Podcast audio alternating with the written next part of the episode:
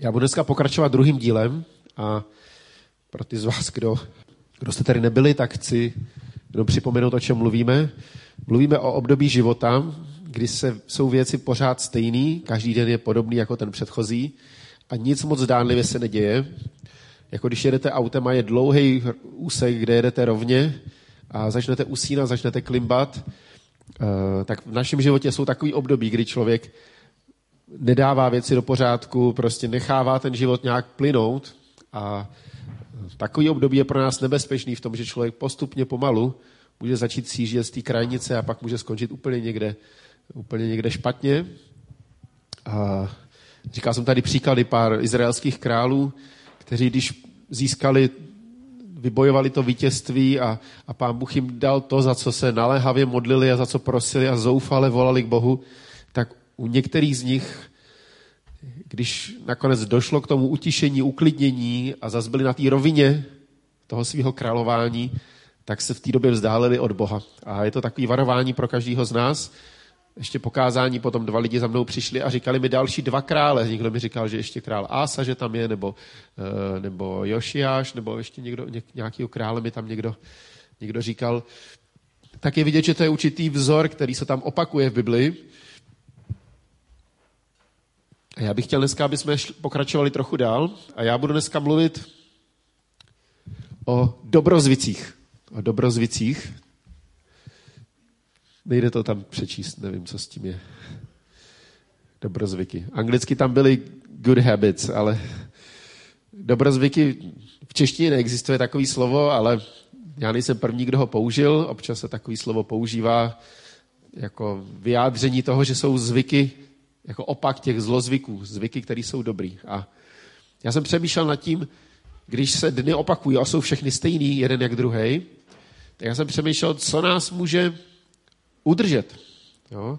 A já se domnívám, že v tom životě, stejně jako při řízení auta, to, co vám může zachránit život, je, že máte automatizovaný určitý reakce v tom autě. Jo? Že bez přemýšlení víte, jak zařadit, víte, jak, jak, jak přibrzdit a nehledáte tam prostě, jestli hledáte, tak to je, to s váma nebudu jezdit, jo? Jestli hledáte, který ten pedál se šlápnout, když už před váma jako to auto dobržďuje a vy říkáte, počkej, tak který to říkali? Uprostřed? Myslím, že uprostřed. to je pozdě, že? To musíte dělat bez přemýšlení. To je něco, co musí být úplně automatizovaný ve vašem životě. A já vám chci říct, dobrý zbožný návyky, dobrý návyky vám můžou zachránit manželství, můžou vám zachránit e, výchovu vašich dětí, můžou vám zachránit práci, můžou vám zachránit finance, můžou zachránit váš vztah s Bohem. A je to možná takový paradox, že se bavíme o tom, když každý ten den je stejný. A, a já říkám, že je důležitý mít stejný, uh, mít, ne stejný, ale mít, mít určitý návyky, které jsou Eh, který nás drží. A když se nad tím zamyslíte, tak v našem praktickém životě, to všichni známe, víte, že to, co chcete, aby mělo nějaký skutečný dopad ve vašem životě, tak musí být nějak musí to být nějak trvalý ve vašem životě.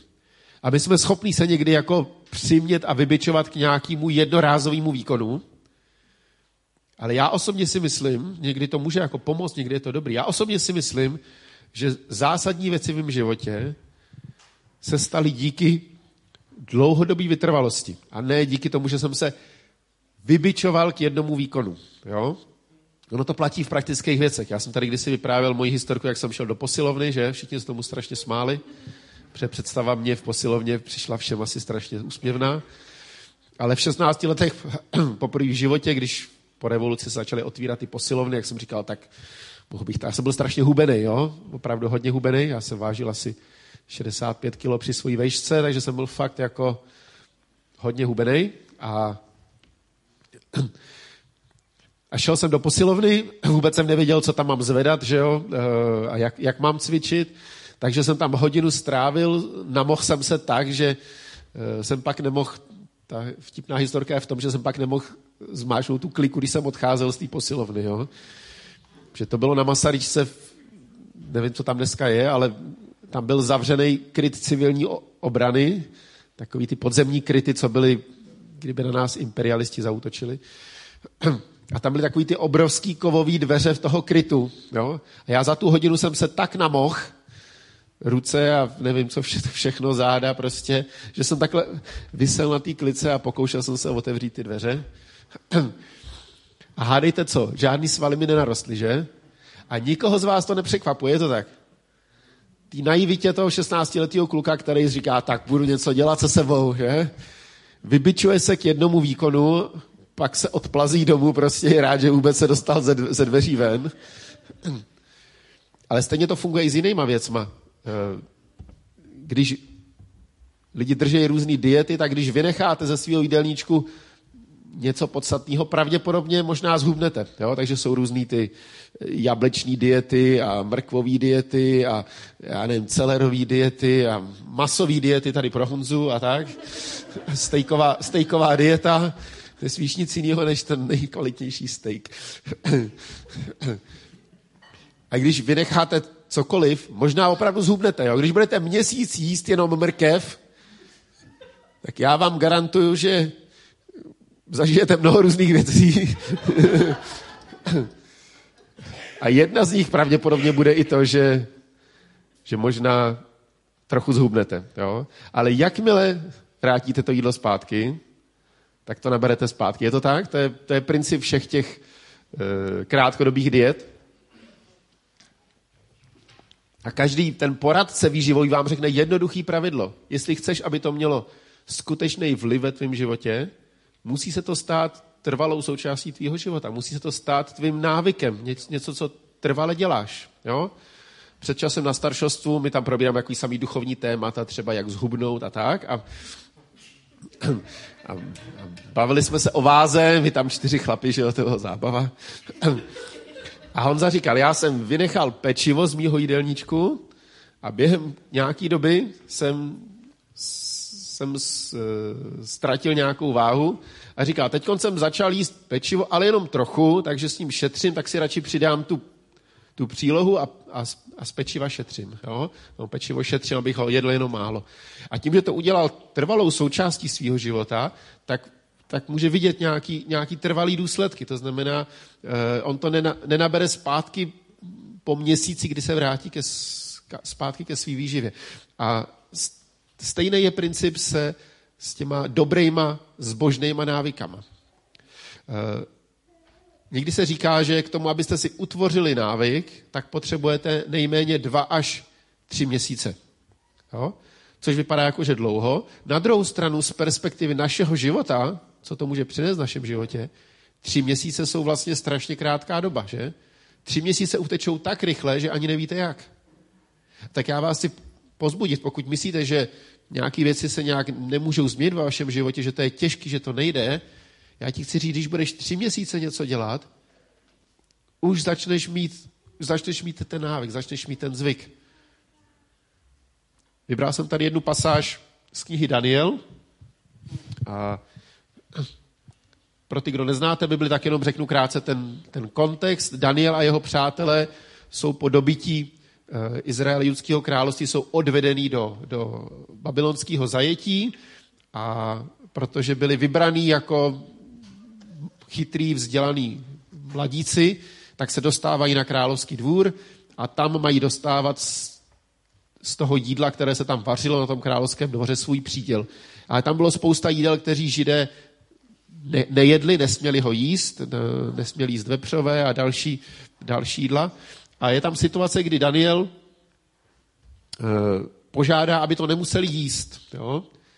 Daniel tedy navrhl opatrovníkovi, kterého určil velitel dvořanů nad Danielem, Chananiášem, Míšálem a Azariášem. Zkus to se svými služebníky po deset dní. Ať nám dávají k jídlu zeleninu a k pití vodu. Potom porovnáš vzhled náš a vzhled jinochů, kteří jedí královské lahůdky. A učí se svými služebníky podle toho, co uvidíš. Daniel si byl tak jistý, že už po deseti dnech zdravého jídla na tom určitě nebudou hůř, než ti, kteří tam jedli všechny ty, ty lahůdky, které se vařily na tom, na tom královském dvoře, že mu říká, tak nech nám to deset dní, protože on se zdráhali, aby nedostal jako, aby se král nerozhněval na něj. A on říká, zkus to s náma deset dní a pak to uvidíš. A taky se to stalo. Po uplynutí deseti dnů se ukázalo, že jejich vzhled je lepší, byli statnější než ostatní noši, kteří jedli královské lahůdky. Opatrovník, který odnášel jejich lahůdky a víno, které měli pít a dával jim zeleninu. Někdy se podle tohohle místa říká, že to je Danielův půst, jo? že to je jenom zelenina, ovoce a voda, což je půst, který je možné držet klidně delší čas, aniž by to mělo nějaké zásadní, nějaký zásadní dopad na naše zdraví. Dokonce pro řadu z nás by to možná, záleží jak dlouhé, že jo, ale pro spoustu z nás by to možná bylo vlastně velice, velice zdravá očista našeho organismu. A na tom je zajímavé, on zase to hrozí.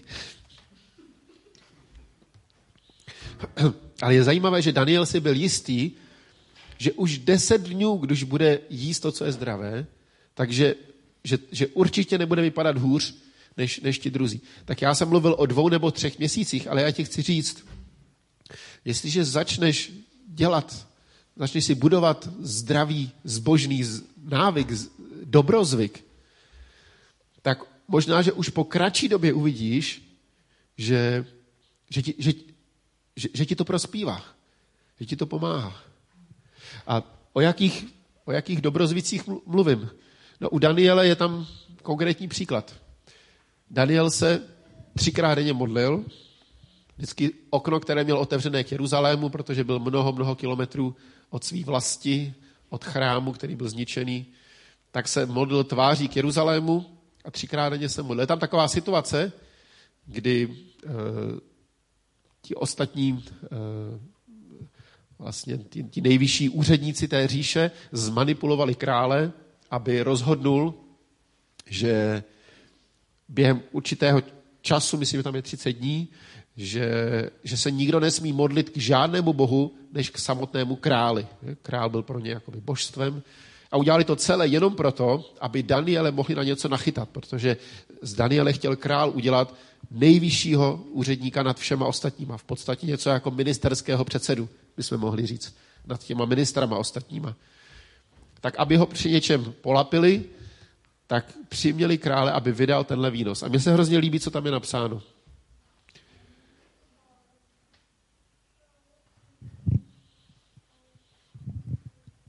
Král Dariáveš tedy podepsal přípis a zákaz, tedy že se nikdo nesmí modlit během těch dnů k, niko, k žádnému bohu, než modlit se k samotnému králi.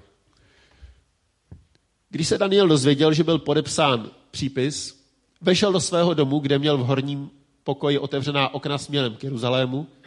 Třikrát za den klekal na kolena, modlil se a vzdával čest svému Bohu, jako to dělával dříve.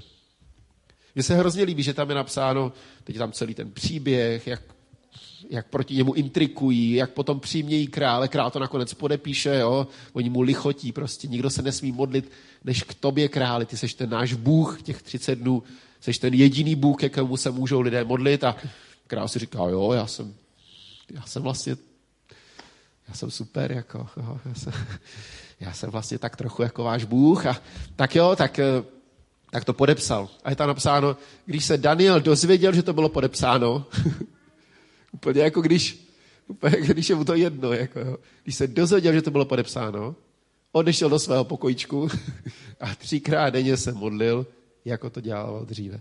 To znamená, že v jeho životě byl takový zvyk, takový dobrozvyk, takový návyk, že potřebuje mluvit s Bohem každé ráno, poledne a každý večer. Daniel byl v obrovské těžké pozici. Jo? Sloužil jednomu z nejkrutějších králů, který, který byli. Král, který svoje dvořany, kteří se mu znelíbili, tak nechával napichovat na rožeň, opíkat na ohni, stahovat z kůže a tak podobně. To víme z těch historických záznamů. Takže byl to neobyčejně krutý král. Navíc to byl pohanský král, navíc čelil těm intrikám, pomluvám a, a těm snaze těch ostatních úředníků se ho zbavit, prostě ho připravit o život. A, a měl zodpovědnost za obrovskou říši, měl zodpovědnost jako, jako ministr obrovské země. Jo, ta, ta říše byla obrovská, zahrnovala mnoho krajin, mnoho národů, mnoho jazyků. Byla to vlastně v té době největší tehdejší říše, která zahrnovala ten, ten Blízký východ. Takže bylo to obrovské. Daniel byl v obrovském tlaku a on potřeboval každé ráno, každé poledne a každý večer být s Bohem. A když vyšel nějaký, vý, nějaký výnos, že se nesmí modlit, co udělal Daniel? Šel do, pojíčku, do pokojíčku, kleknul si a modlil se. To bylo něco, co ho drželo, to bylo něco, co, kvůli čemu byl ochoten i riskovat vlastní život a pak je ta, to, je ten, to je ten příběh, ve kterém je potom hozen do, do té lví jámy jo, a pán Bůh ho tam zázračně vysvobodí. Ale je to, eh, je to příklad. Něco podobného vidíme u Ježíše. Já to tady moc nevidím. Zvěst o něm se rozšířila stále víc a scházely se k němu celé zástupy, aby ho slyšeli a byli uzdravováni ze svých nemocí. On však odcházíval na pustá místa a tam se modlil. Ten čas, který je tam použitý v originále, znamená děj, který se děje opakovaně a stále. Jo? Ten, víte, jak ty časy jako v tom jazyce vyjadřují různou, jako různý děj, jako v češtině tolik ne, ale v angličtině třeba se to více řeší. Tak tady v tom originále je to děj, který trval neustále a bez omezení. To byl Ježíšův zvyk, návyk, to byl jeho dobrozvyk, zbožný návyk, který měl v srdci a který dělal znovu a znovu. Ať měl kolem sebe dva, tři nejbližší, ať měl kolem sebe svých dvanáct učedníků, ať měl kolem sebe obrovský zástup, který se scházel, aby ho slyšel. Vyhledávali ho, prosili ho, vyučuj, káž, my tě chceme poslouchat. Uzdravuj nás. Zástupy lidí k němu, se k němu zbíhali. Ale on potřeboval být s Ježíšem. Možná ještě o to víc, když ty zástupy se tam scházely. Potřeboval být se svým, potřeboval být se svým otcem. A, a já za ty roky, co jsem v církvi, tak, tak zjišťuju, že uh, hodně křesťanů v církvi, myslím, že dokonce jako větší část křesťanů se málo modlí a, a Bibli skoro nečtou. Jo? A uh, pro některé jako vedoucí v církvi je to možná překvapení, nebo pro mladé křesťany je to překvapení, eh, ale myslím si, že to je realita. Jo? Není to něco, co bych chtěl teď vás jako očerňovat, jaký jste, nebo, nebo jaký jsou druzí křesťané. A já se jako nad tím nehroutím, já se to snažím vzít jako fakt, že když mluvím s mnoha křesťany, tak zjišťuju, že pro mnoho křesťanů, že jim schází návyk každý den číst, číst Bibli. Je to mnoho křesťanů si nečte, si nečte Bibli a máme proto samozřejmě tisíc důvodů, protože ten den je plný a máme hodně povinností a máme málo času a, a ten čas máme naplněný vším možným, že? Protože přece jenom jako na tom TikToku by se mohlo něco zajímavého objevit, jak říkala Jana, nebo no, si dělám legraci trošku, ale jsou věci, na které si třeba dokážeme najít čas, že? A já jsem tak přemýšlel nad tím, že eh, jestliže mnoho křesťanů se modlí jenom, když jim teče do bod, tak potom ale nemáš ten blízký vztah, ze kterého můžeš vycházet, když ti teče do bod. Jo? Jsi potom jako ten syn, který se prostě celý rok neozve tátovi a pak mu volá a říká, tati, prosím tě, eh, já mám teď takový trošku finanční problém a Víš, já jsem si koupil na splátky televizi a um, no nějak teď mi nevycházejí ty splátky a potřeboval bych trošku založit, jak si na tom. Že? A když mají spolu vztah, tak o tom můžou mluvit, ale když to jediný, co kvůli čemu se ten syn ozve, tak eh, samozřejmě někdy ten táta řekne, dobře, jsem rád, že jsi zavolal. záleží, jak, záleží, jak to mají mezi sebou. Ale asi rozumíte tomu, jak to, jak to je, když se obracíme k Bohu, když nám teče do bod. Jo? Když jdete na, ve škole na zkoušku a prostě zoufale voláte k Bohu, říkáte, bože, pomoz mi, bože, pomoz mi. Jo, tak je to skoro jak v takovém vtipu, to se říkal u nás na univerzitě, když jsem studoval v Praze, tak se říkal takový vtip, že, eh, že je zkouškový období a, a pán Bůh říká nějakému andělovi, říká, tak podívej se, jak se studenti učej. A řík, a děl se vrátí a říká, tak je měsíc před zkouškama, eh, na lékařské fakultě studenti drtějí prostě anatomii, učejí se, jo, právníci pařej, ekonomové pařej, já jsem studoval ekonomku, jo, ekonomové pařej. No, pak tam anděl přijde za 14 dní a říká, eh, na, na lékařské fakultě studenti pořád drtějí anatomii, právníci se začínají otvírat skripta a ekonomové pařej, jo, na, na VŠE pařej. No a potom se Anděl jde podívat den před zkouškou, že říká, no tak eh, na medicíně studenti už jenom tak listují, opakujou, opakujou anatomii, jo, několik set stránek, který musí umět. Právníci celou noc prostě drtěj. No a ekonomové pařej, na VŠE pařej. No a potom je zkouška a Anděl říká, tak co dělají studenti? A on říká, no tak na medicíně studenti vyklepaný, že jo, právníci vyklepaný a na VŠE se studenti modlej. a ten vtip pak pokračuje tak jako nerealisticky, že pán Bůh říká, modlej se, tak těm pomůžeme. Ale ono to tak v reálném životě právě, že není. Jo. Právě, že takhle to není.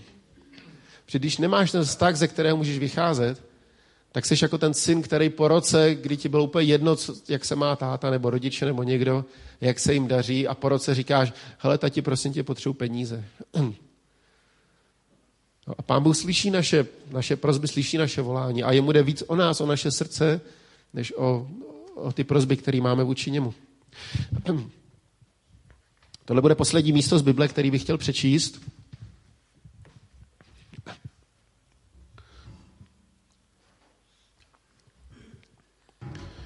Mohu bych poprosit Honzo, jestli bys mi dal do kelímku jenom vodu, stačí klidně i voda, jenom obyčejná, tam jsou kelímky. Děkuji. V Jeremiáši je takový strašně zvláštní místo. A když jsem ho čet, tak, jsem byl, tak mě to úplně nějak jako dostalo. Nevím, jestli se vám to stává. Jo? Je to takový trošku složitější kontext. Kdo neznáte Bibli, tak to přečtete a řeknete si, co, o čem to tam mluví. Ale já, protože trošku znám ten kontext, tak když před pár dny jsem si připravil to kázání a, a studoval jsem Bibli, děkuji moc, Honzo, děkuji.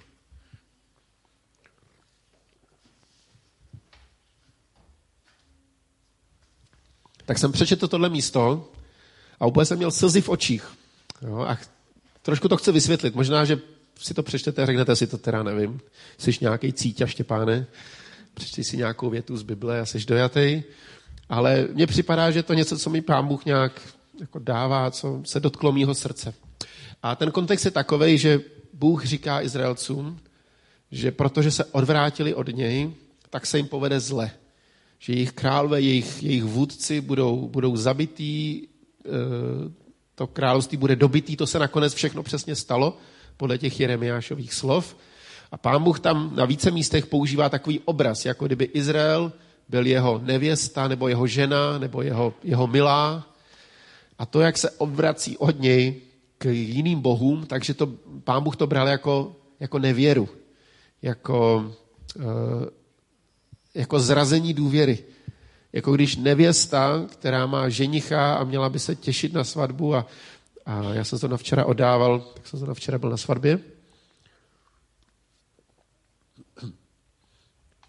nevěsta, která by se měla těšit na svatbu, si najde nějakého milence a pán Bůh říká, že se cítí takhle zrazen, takhle oklamán tím, jak jejím srdci se obrátila k němu zády. A, a říká tady taková drsná slova, říká, proto praví hospodin o Jojakímovi, to byl král, synu Jošiášovu králi judském, toto. Nebudou nad ním naříkat, Běda můj bratře, běda sestro, nebudou nad ním naříkat běda pane, běda veličenstvo. Bude pohřben, jako se pohřbívá osel. Já nevím, jak se tenkrát pohřbívali osly, ale předpokládám, že to nebylo žádné procesí a žádný slavnostní obřad. Jo? Bude vyvlečen a odhozen ven za jeruzalemské brány. Vystup na Libanon, Cero a křič, ať zazní tvůj hlas v Bášanu. Cero to je myšleno jako, jako Izrael. Jo? Pán Bůh říká Izrael, Izraelcům, ať zazní tvůj hlas v Bášanu. Křič z Abarímu, protože všichni tvoji milenci jsou roztříštěni. Mluvil jsem k tobě, dokud si měla klid. Řekla si, nebudu poslouchat. Byla si zvyklá už od svého mládí neposlouchat můj hlas. Je takový trošku složitější kontext, mluví tam o dceři, ale myslí Izrael. Pán Bůh mluví k Izraeli, jako kdyby to byla jeho dcera, která ho zradila, jako ten syn, který si nespomene na svého otce, nebo jako kdyby to byla nevěsta nebo, nebo žena, která byla nevěrná a, a našla si milence a opustila Boha. Takové obrazy se tam prolínají. Ale ta základní myšlenka je na konci. A pán Bůh tam říká, skrz toho proroka, říká Izraelcům, mluvil jsem k tobě, dokud si měla klid. To znamená, on říká, dokud si byla na té rovině, dokud, dokud se neděli žádný hrozný věci, dokud si nebyla v tom tlaku, dokud si neprožívala ten, to, že si nevíš rady, že nevíš kudy kam. A říká, ale řekla si, nebudu poslouchat. Byla si zvyklá už od svého mládí neposlouchat můj hlas. A on vlastně říká Izraelcům, vy jste si navykli už od pradávna, už po mnoho generací, jste si vytvořili zvyk, zlozvyk, špatný zvyk, bezbožný zvyk, neposlouchat mě. A tak já chci dneska to říct i speciálně eh, dětem a, a mladším, který jste dneska tady. Tam se mluví o mládí. Víte, když někdy si poslechnete někoho, kdo je v církvi a už má nějaký věk, tak někdy možná uslyšíte něco takového jako kdybych od mládí znala Boha, tak bych se jinak rozhodovala. Nebo kdybych v tom vyrůstal a, a znal bych Boha od, od svého dětství, od svého mládí, možná bych se vyhnul tolika věcem ve svém životě. Je to smutné slyšet to od, od lidí, kteří mají něco odžito a, a řeknou vám, kdybych, kdybych jen znal Boha tenkrát, nebo kdybych znala Boha. Někteří lidé říkají, jak, jak celý můj život by možná vypadal jinak, kdybych všechny ty rozhodování řešil s Bohem. Kdybych se modlil za to, koho si vzít za manželku nebo za manžela. Kdybych opravdu s modlitbou před Bohem hledal, který ten člověk je, je pro mě ten pravý. Jak by vypadal můj život a moje manželství, kdybych, kdybych se modlil v každé té vypjaté situaci. Včera jsem odával dva snoubence, oni oba dva jsou rozvedení, oba dva mají dvě děti z toho předchozího manželství. A když jsem měl s nima tu přípravu k tomu manželství a probírali jsme to, to jsou tak neřešitelné věci, na které vlastně už nikdy není jako dobrá odpověď, dobrý řešení. Oni teď už se jenom snaží nějak prostě to zvládnout eh, v rámci té těžké situace, která nastala, nějak prostě tý, s těma dětma nějak být pohromadě, jako, jo, teď si je napůl berou, napůl je, jsou u těch druhých bývalých manželek nebo manželů. Eh, je to, je to ohromně, ohromně komplikovaný. A já chci, já chci říct vám, kdo jste tady děcka, nebo kdo jste, kdo kdo jste mladý, můžeš si vytvořit návyk od svého mládí poslouchat Boha. Poslouchat Boha. Tady to je v jiných překladech, jo, aby jsme to trošku měli ještě před očima. Mluvil jsem k tobě ve tvé bezstarostnosti, když bylo všechno pohoda. Jo, mládí se na tebe usmívalo, celý život před sebou a říkáš si, já to rozjedu ten život. já nebudu žít jako moji rodiče, to teprve uvidíte, až já se do toho pustím, do toho života svobodného. To bude teprve něco. Ale řekla si, nebudu poslouchat. To byl tvůj způsob od tvého mládí, že jsi mě neposlouchala. Pán Bůh jim říká, tak to, to byl tvůj způsob. Takhle jsi to zvykla dělat celé své mládí. Nebo jsou tady anglické překlady. Jo? Mluvil jsem k tobě v časech prosperity, ale řekl si, nebudu poslouchat. To byl tvůj postoj a tvůj způsob, že? Your attitude and practice. Tvůj postoj a prak, prak, no, přístup. přístup a praxe. Takový jsi měl postoj a takhle jsi to dělal, nebo dělala. Jo? Že nebudeš poslouchat můj hlas. Nebo, tenhle ten překlad se mi taky líbí. Mluvil jsem k tobě, když jsi byla v bezpečí a v uh, bezpečí. když jsi byla v bezpečí, ale řekla si, nebudu poslouchat. To byla tvoje cesta od tvého mládí neposlouchat ani slovo, které říkám. A když jsem tohle čet, tak úplně jsem měl před očima příběhy mých přátel, kteří se dostali do nějaký těžký, neřešitelný situace ve svém životě. A říkal jsem si, a někdy tak se modlíme třeba s vedoucíma. A už párkrát tam někdy při těch modlitbách zazněla věta, proč si nedá říct? nebo proč, proč to nevidí? Nebo, nebo proč, si, proč si nenechá poradit? Proč, teď tak moc potřebuje Ježíše, proč nejde za ním? Jo, řešíme různý neřešitelný rodinný situace, finanční situace. Někdy si tak říkáme, teď, teď jak to chce zvládnout bez Ježíše? Jak, jak se z toho chce dostat ven?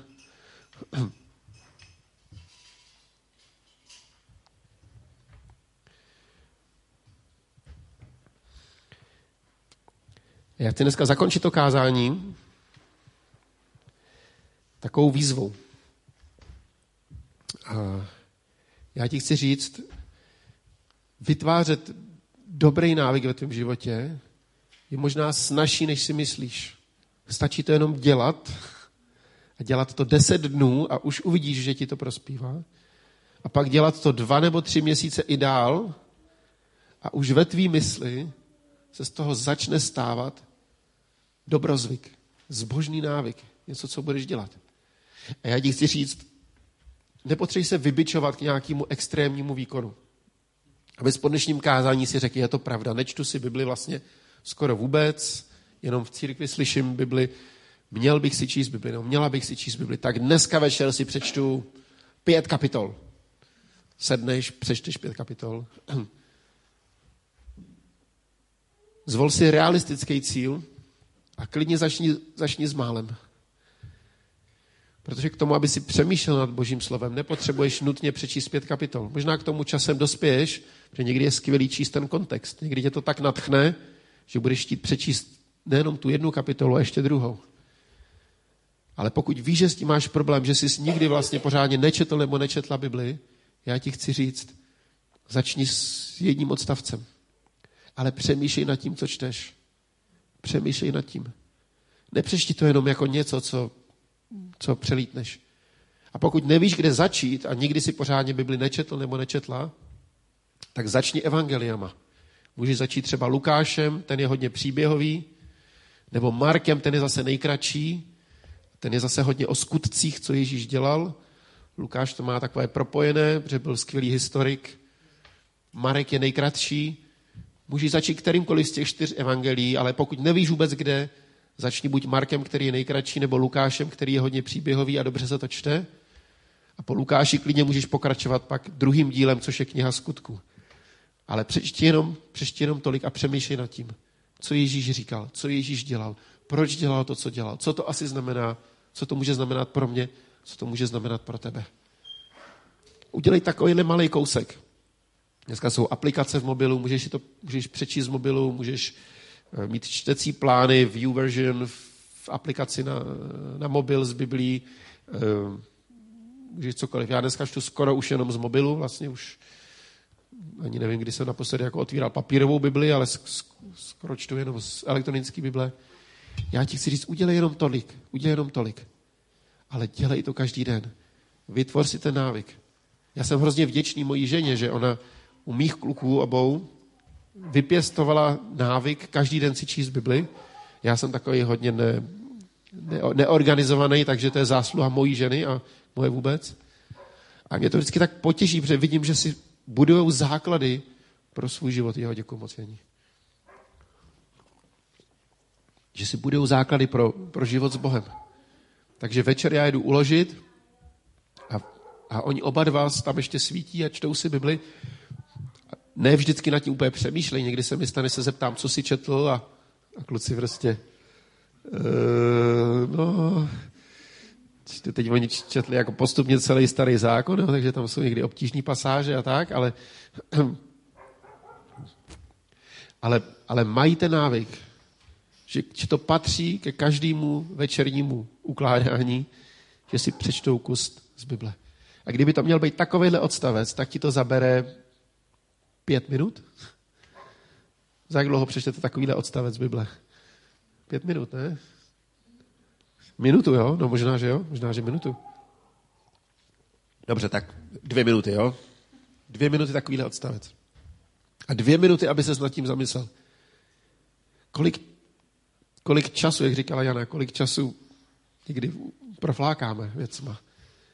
Takže každý my víme, že máme přece pět minut na boží slovo. Že to, že to není problém času. Že to není problém uh, jako přeplněného, přeplněného dne. Že to je problém návyku. Že to potřebuješ dělat každý den. Stejně je to s modlitbou. Daniel byl na tak exponované pozici, on potřeboval každý ráno, každý poledne a každý večer mluvit s Bohem. On byl do něj šili ze všech stran. Jestli si stěžuješ na to, jaký máš těžkou práci a jaký je tvůj šéf, tak jestli tvůj šéf negriluje, nenapichuje na, možná na poradě griluje, jako jo, ale